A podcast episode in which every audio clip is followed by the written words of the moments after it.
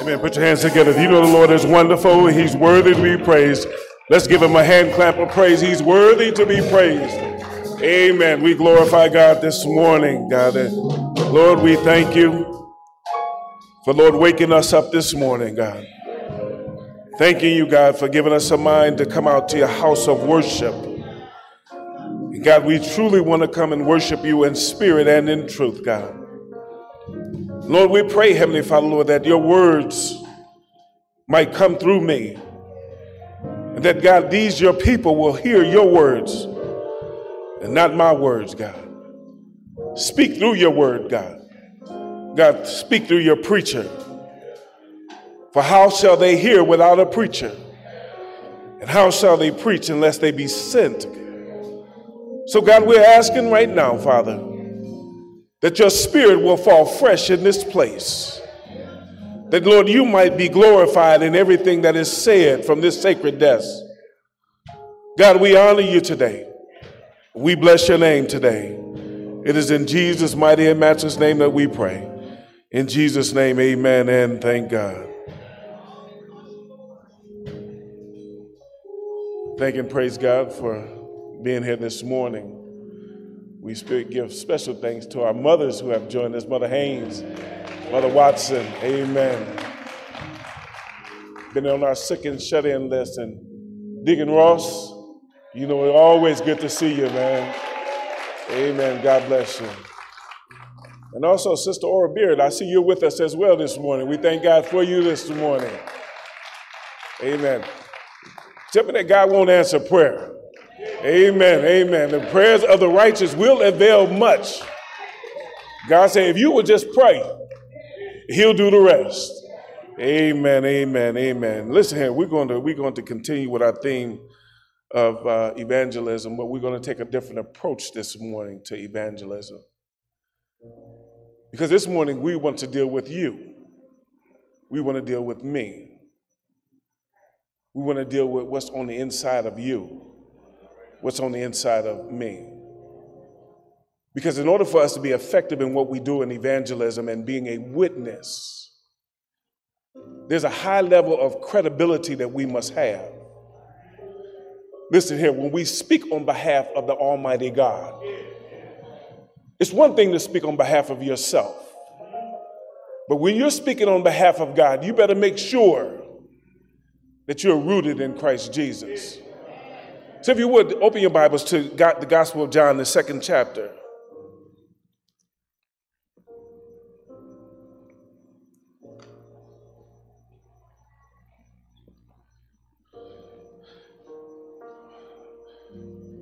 The Gospel of John, second chapter, beginning at verse number 23, and we'll read to the end of the chapter.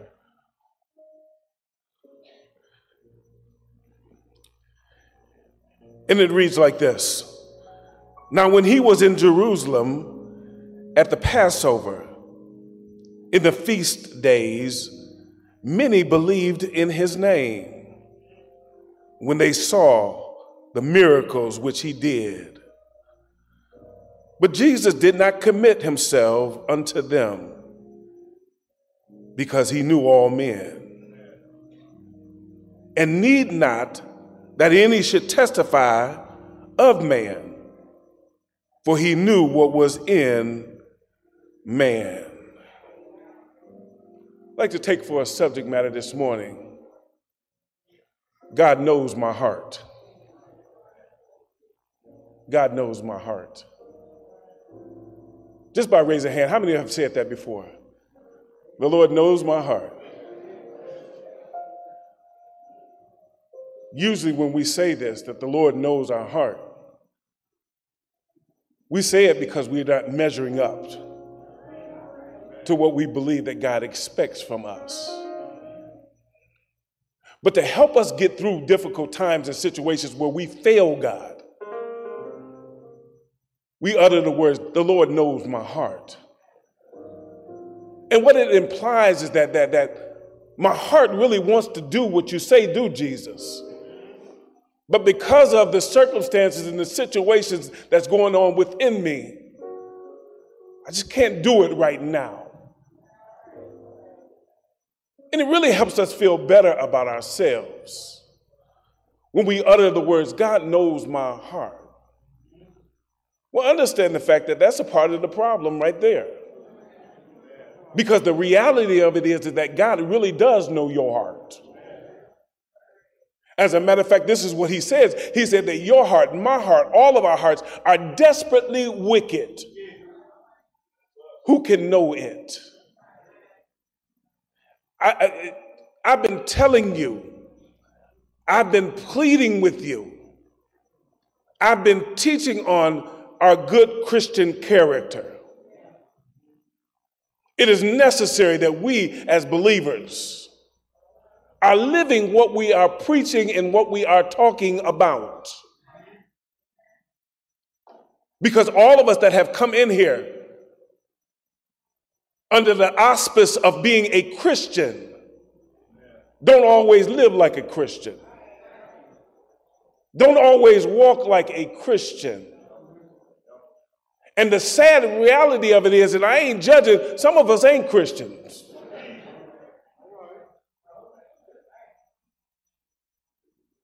And God knows. Because it's only God that can know the heart of an individual. The Bible said that, that, that in that day that many would come saying that, that, that they, they're, they're Christians, that they're saved. And here's God's Jesus' response. He said, Depart from me, ye that worketh iniquity, for I never knew you. I've been asking you to, to examine yourself. Because the reality of it is, the only one that really knows where you are is you and God. Yeah, you, you, you know within yourself where you're really at. The scripture tells us in, in, in 2 Corinthians, the, the, the 13th chapter, verse number 5, it says, Examine yourself to see whether you are in the faith. He goes on, he said, to prove yourself or to test yourself. Do you not realize that Christ Jesus is in you? Unless, of course, you fail the test. It's telling us that we're to self examine ourselves. We're to take inventory of ourselves. And uh, what this requires, it requires you taking a, a pause. Just, just, just take a moment out of your busy day, out of your busy schedule. Begin to evaluate your motives. Why are you doing what you're doing? Listen here. Ask yourself, why am I here this morning? What, what, did I come into this holy place for this morning? A- am I just here because that's what I normally do on Sundays? Or have I really come that I might be able to uplift the Lord Jesus Christ? Did I, did I come to praise Him and to worship Him? Lamentations says the same thing. God has always been consistent with us examining ourselves. He tells the children of Israel, He said, Let us examine our ways and test them, and let us return unto the Lord. The psalmist in Psalms 123 puts it like this He says, Search me, God, and know my heart. Test me and know my anxieties see if there is any offense way in me and lead me to the everlasting way. So, so not only are we to examine ourselves, but we should be asking God, God, search my heart. Lord, see if there's anything within me that should not be there. Because where a man's treasure is, there his heart is also. In, in other words, whatever you value, that's where your heart will be. And if you value the gospel message, if you value your relationship with God, then your heart will be right. But most times we don't really value that. We, we, we value what we can touch, what we can handle, what we can feel. We, we value cars and, and, and houses and jobs and education. Those are the things we put our value on. But it's not until you value what God has done, not until you value what God is doing. You see, that's the message that we take to this world. Is that God is the Savior of the world. He sent His Son Jesus to die for our sins. And because God sent Jesus, it shows and demonstrates that God values us. The scripture said that Jesus died for the sins of the world. In other words, there's no one that escapes that. No one escapes the grace of God. But you got to receive it by faith. You got to trust God by faith. Here, here, here in this text, the second chapter opens up with the first recorded miracle of Jesus Christ. You, you know the story in Canaan. Jesus and his disciples were invited to a wedding. And right along the middle part of the wedding feast, the liquor ran. No, I'm just joking. The wine ran out.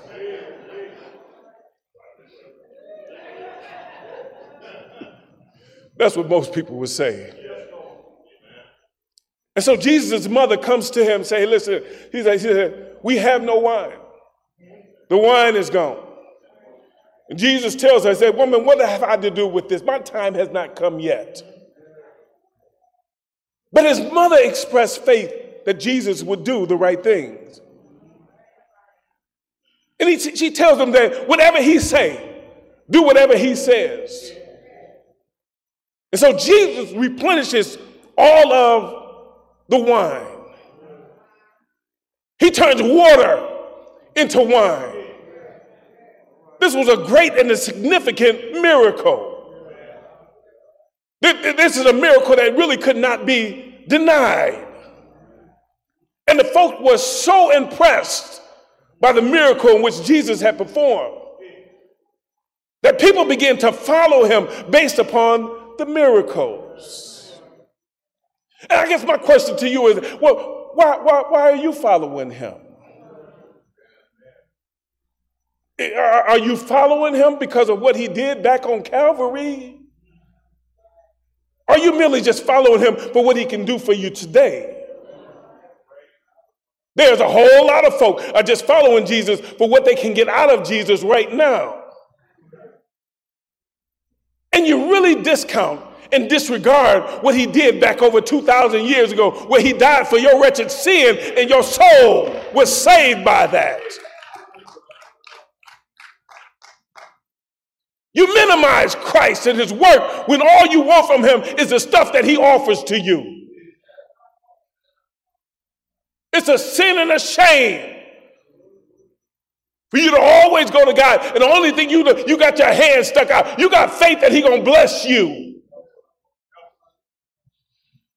So, so, so in this we see in verse number 23 what's known as the superficial faith. A superficial faith is just that surface faith. There's a whole lot of religious folk that have a superficial faith. It's not a faith that really goes to the core, just on the surface. Look what he says. He said, Now, when he was in Jerusalem at the Passover, in the feast, many believed in his name.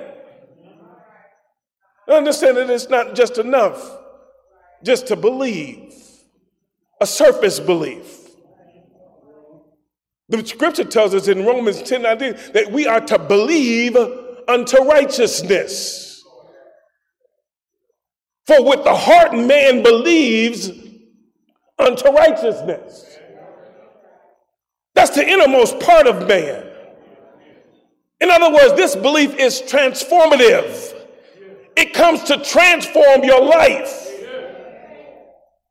When you have a superficial faith, there is no transformation. You're just in, in it for what you can get out of it. That's what this crowd's response was. They were, they were moved by what Jesus had done. It generated a, an excitement in them. Most folk took this miracle as an entertainment because even back then, people wanted to be entertained. And it has not stopped. Most times in the churches today, we just want to be entertained. We, we, we don't want to have transformed lives. We don't want to have lives that have been completely transformed by the power and the word of God. And so we sit up in here and you hear what the word says. And you leave out of here forgetting what you even looked like before you even got here. You, what, what do you think that, that, that we preach just for our health? No, no, no. There's a purpose in preaching, there's a purpose in teaching. And that purpose is that you might be helped, that your lives might be transformed, that you might be converted into the image of Christ. You take on the nature of Christ. And the nature of Christ is reflected in your Christian conduct. It's how you conduct yourselves. It's how you live before God and man. Because you can fool man, but you'll never fool God. You see, you see this superficial faith that you have is a surface level commitment to God. That's why you, you, you, you can't endure. That's why you won't stick and stay to anything. You see, because superficial Christians can walk out and leave, drop everything that they're doing for God.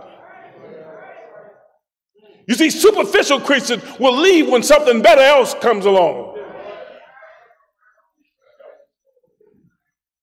It don't take much for superficial faith Christians to stop coming and worshiping God. You know, you, you, you can praise him when things are going well. Hallelujah. Thank you, Jesus. But let, let trouble come your way. Let trouble arise in your life. That's, that, that's when genuine faith must kick in. You see, I, have been through the storms. And I'm going to testify to you that, that God will rock you and keep you even in the midst of a storm.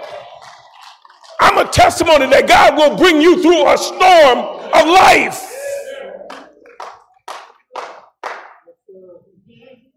And I got the faith to prove it.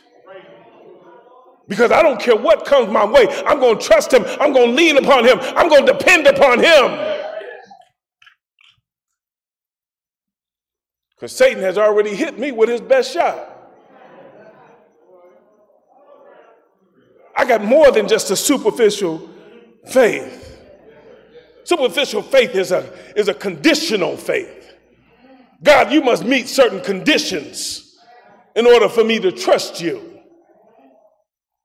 If you, if you don't meet my demands, God, I, I, I can no longer trust you. I'm, I'm going to start trusting in myself. Well, God, because you won't handle this, let me handle it. But understand that that's, that's what God wants us sometimes. He, want, he wants us under the pressure and the weights of this world. He, he, he wants us in places where there's trouble on every side. He wants us in places where we must completely trust Him, completely have our faith in Him. These people had a very superficial faith. It wasn't one that was built upon who God and who Jesus was, built upon what they seen, what they had heard, what they had experienced.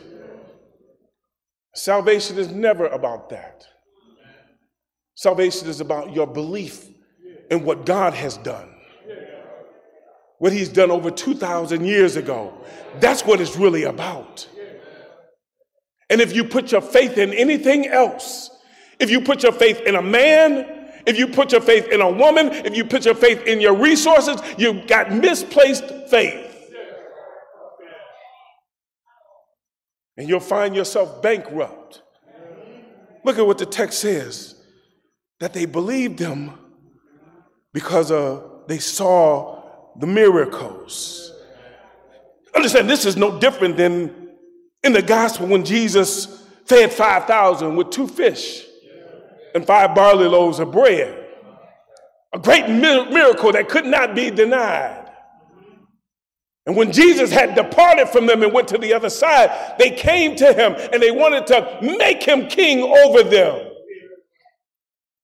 It wasn't because of who he was that they wanted to make him king over them.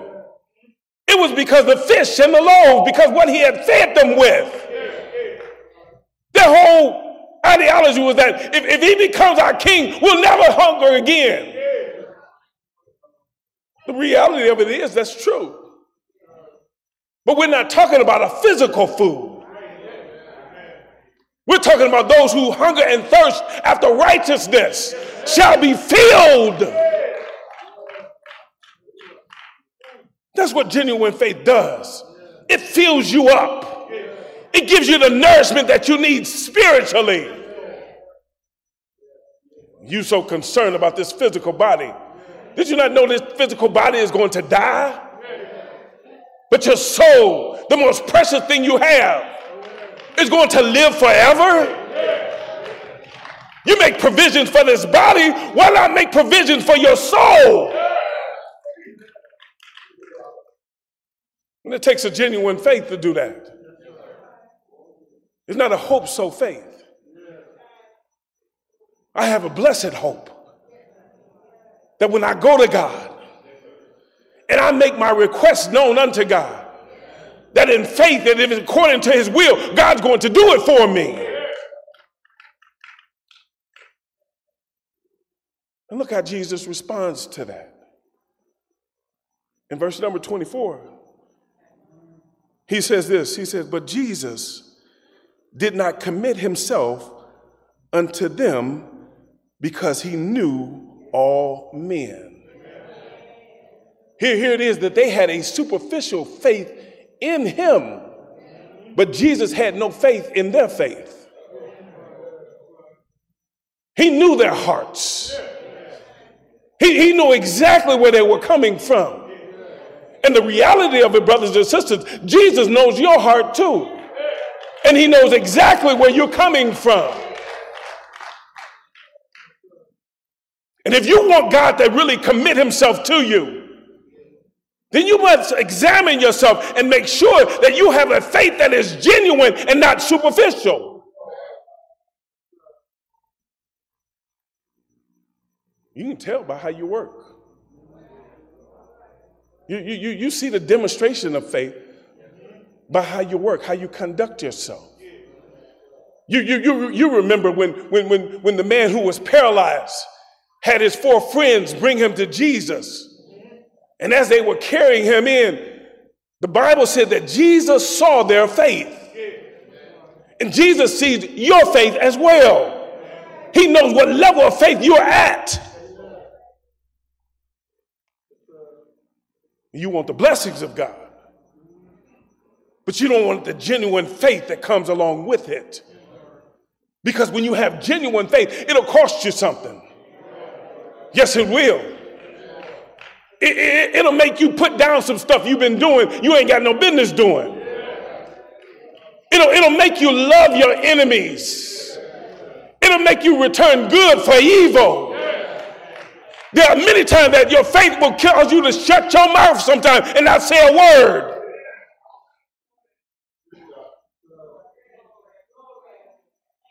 That's what genuine faith does. God wants us to have that faith. Jesus wouldn't commit to them because he knew they were phony. He knew they weren't real in their commitment to him. And so, what about you? What about me? Again, what, what will we do with this message? How, how, how, how will you handle this one? Because Jesus sees it all. He's looking at it all. Genuine faith is a faith that endures, it perseveres. It's not a shallow faith, it's a faith that can withstand the test of time. And we are to test our faith.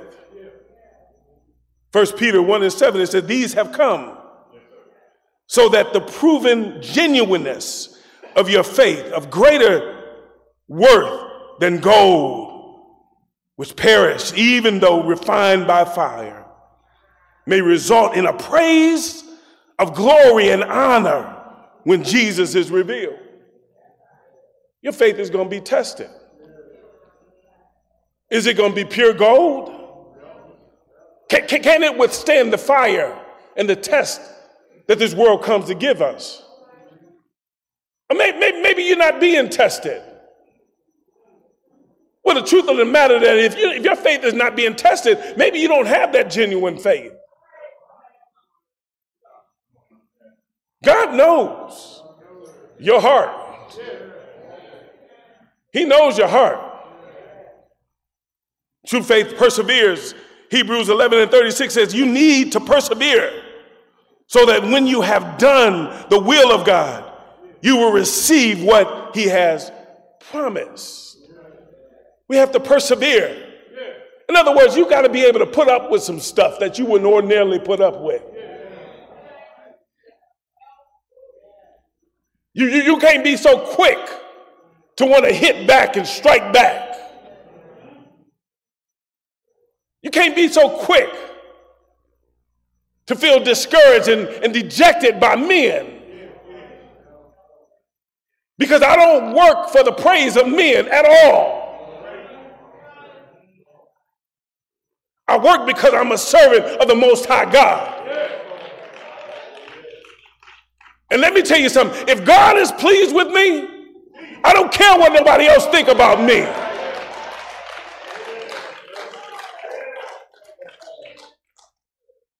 Because my objective is to please him. It's with faith that we please him. So my prayer is that God, um, that my faith would please you, God.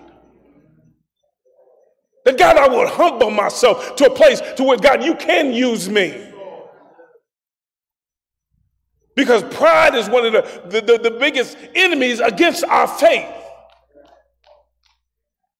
Here's a, when you start thinking more of yourself than you ought to think of yourself. When, when you begin to exalt yourself up to a place to where God can't do nothing with you and can't nobody else do anything with you either. But God, keep me humble. Keep, keep, keep my head out the clouds, God. Lord, keep me in a place where, God, you can use me.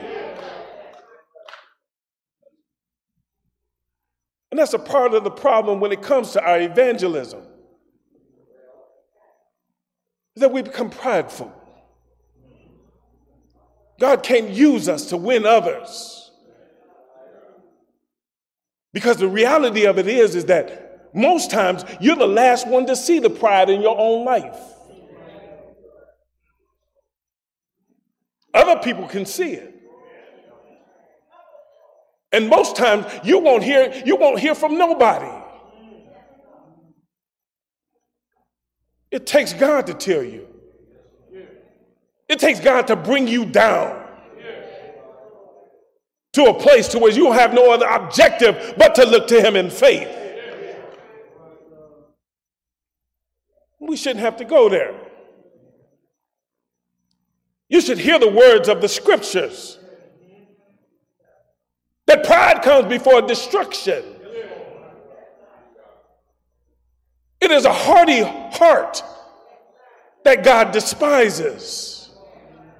It's a puffed up heart that God despises. It's when you trust in yourself. It's when you become self sufficient. It's when you step in and want to handle things when God said, Listen, I got this. We're trying to fight battles apart from faith, apart from trusting God. Listen here, James 1 and 12, beautifully written. It says, Blessed is the one who perseveres under trials because having stood the test, that person will receive the crown of life that the Lord has promised to those who love him. Faith is being tested. What is Jesus saying about your faith? Has he committed to you? You see, because when Jesus commits to you, you have the favor of God. And the favor of God, it comes through your obedience to God. That's what it comes through. God gives you his best. As a matter of fact, he gave you his best.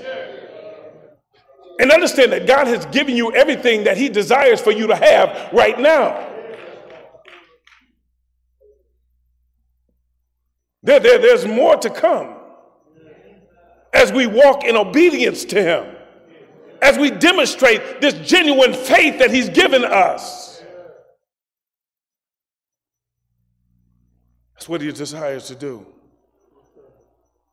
Why? Because Jesus knows your heart.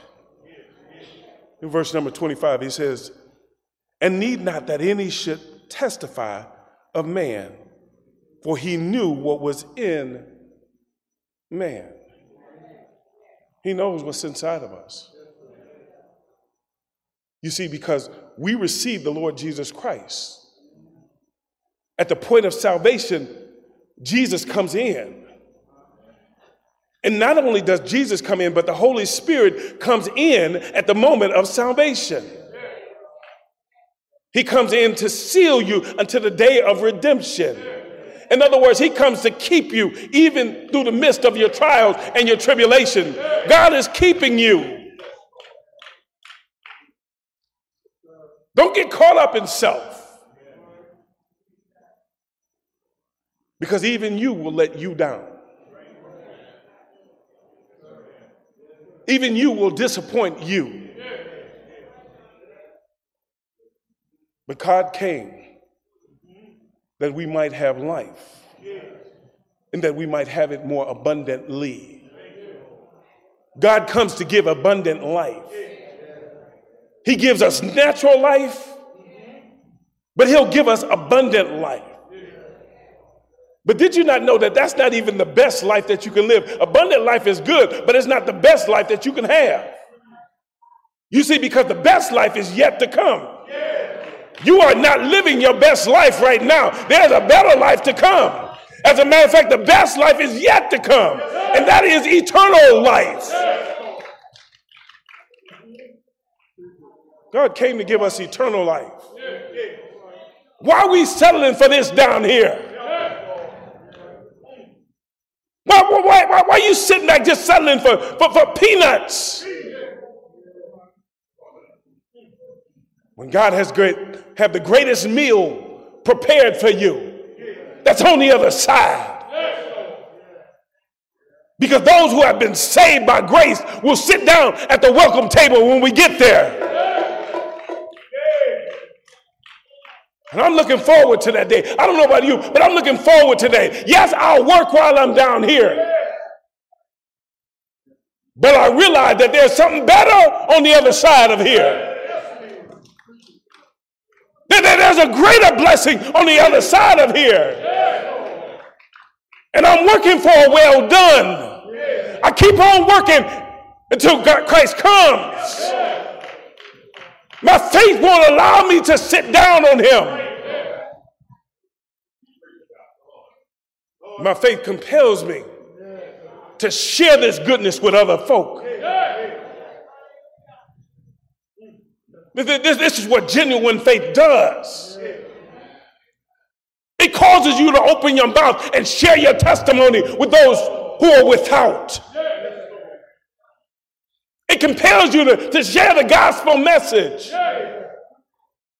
to those who are lost. It does not matter what they look like. Doesn't matter what race they are. Doesn't matter what kind of social status that they have. No matter whether they're rulers and high callers or anything like that, you share the gospel with them. Because the same gospel it takes to save the high and the mighty is the same gospel it takes to save those who are low and in the pitfalls of life. It's the same gospel message.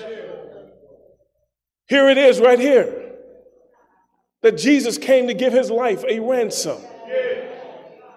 He came to redeem the world. He came to do for you what you could not do for yourself. That's what he came for. The Bible said that he came to set the captives free. And where the Spirit of the Lord is, there is liberty, there is freedom there. God came to set you free this morning. He came to loose the bonds that are binding you up. Every sickness, every disease, every mental anguish, God came to free you from it. And he did that by his son, Jesus Christ. The one he sent from heaven. Wrapped himself up into flesh. Took on the form of a man. Became a servant. Served even to the point of death. Jesus came on purpose and with a purpose. Came that he might give his life. They nailed him to a cross pierced him in his hands and in his feet, put a crown of thorns on his head. All of this was done that you might be free. And there on that cross, he died. As Mama said, he was graveyard dead. Even to the point to where they took him off the cross, put him in a tomb. He stayed there all day Friday and all night Saturday night all day Saturday. But early Sunday morning, he rose with all power of heaven and earth in his hands. That's the gospel message. It's as simple as that. But it must come from a place of genuineness, sincerity. God knows your heart. He knows whether or not you really receive this. He knows whether you're really saved or not. And one of the biggest injustices that you can do for yourself is that you not know your own heart. You keep rejecting what God has given you. You keep rejecting this perfect gift that God has given you. That's a tragedy. God wants you to be saved. He paid an awful price for you to be saved. And how dare you sit down on it? Jesus didn't commit himself to him because he knew what was in them. God knows your heart. And I pray that you know it as well. Please stand to your feet. The door to the church is open. Open to those that perhaps you've been sitting in church and maybe you're unsure. Maybe you've just been going through the motions. Maybe you have not really put that full faith in the Lord Jesus Christ. Listen, there's no shame in that. You'll be amazed at the people who are sitting in churches that have not committed themselves unto God.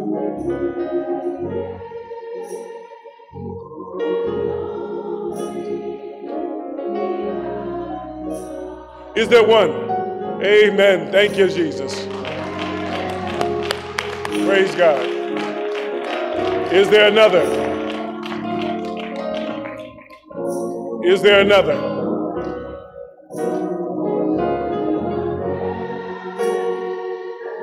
Is there another?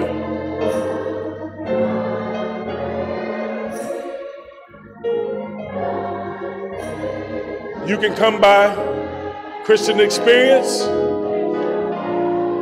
Or you can come and give your life to Christ today.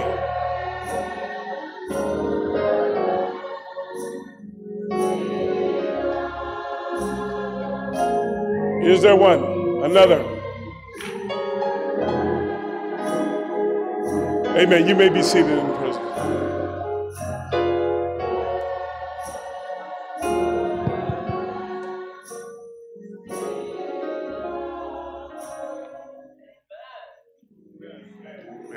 sit prayerfully.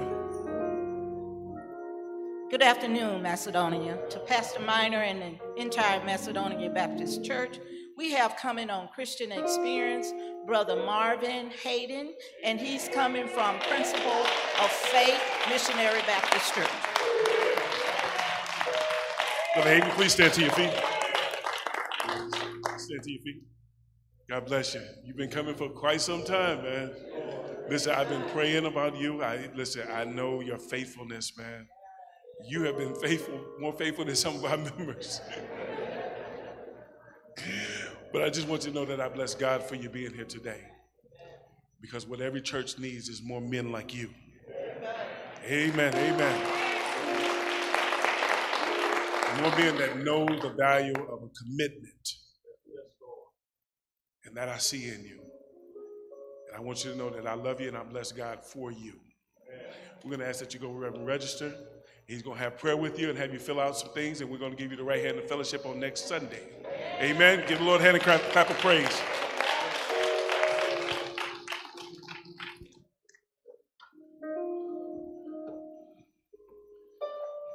Well, get prepared because we're going to be in the book of John for a little while. Next week, we're going to talk about the danger of religion. The danger of a religion. Amen. We're going to ask now that we prepare ourselves to take our communi- communion. Ask our deacons to come now and, oh, yeah, right. Profession of faith. Call our new members. Right. Go ahead.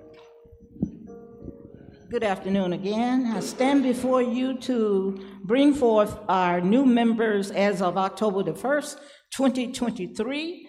And we have two coming by Christian Experience.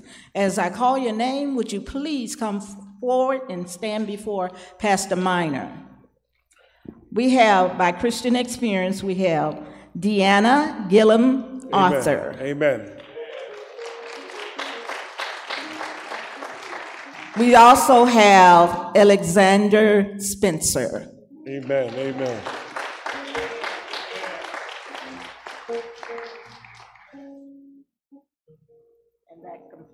Mm-hmm, okay. Amen. God bless you. We're going to ask that you make your public profession of faith. And that simply says that I have accepted the Lord Jesus Christ as my personal Savior. We'll start with you, Brother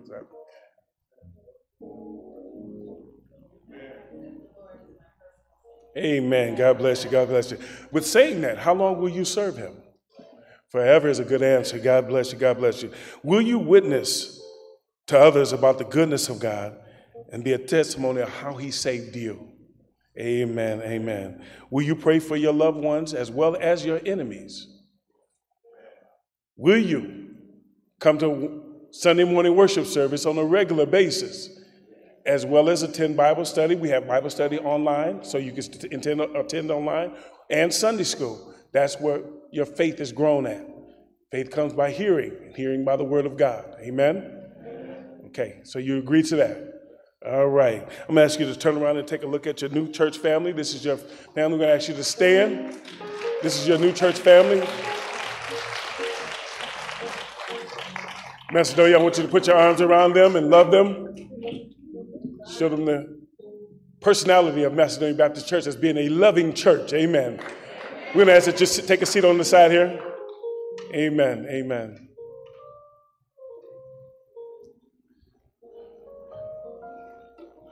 Now we'll prepare for our communion. Our communion scripture is taken from 1 Corinthians, the 11th chapter.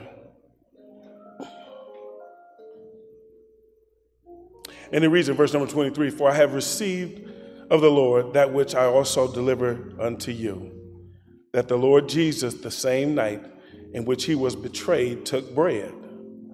And when he had given thanks, he brake it and said, Take, eat, this is my body, which is broken for you.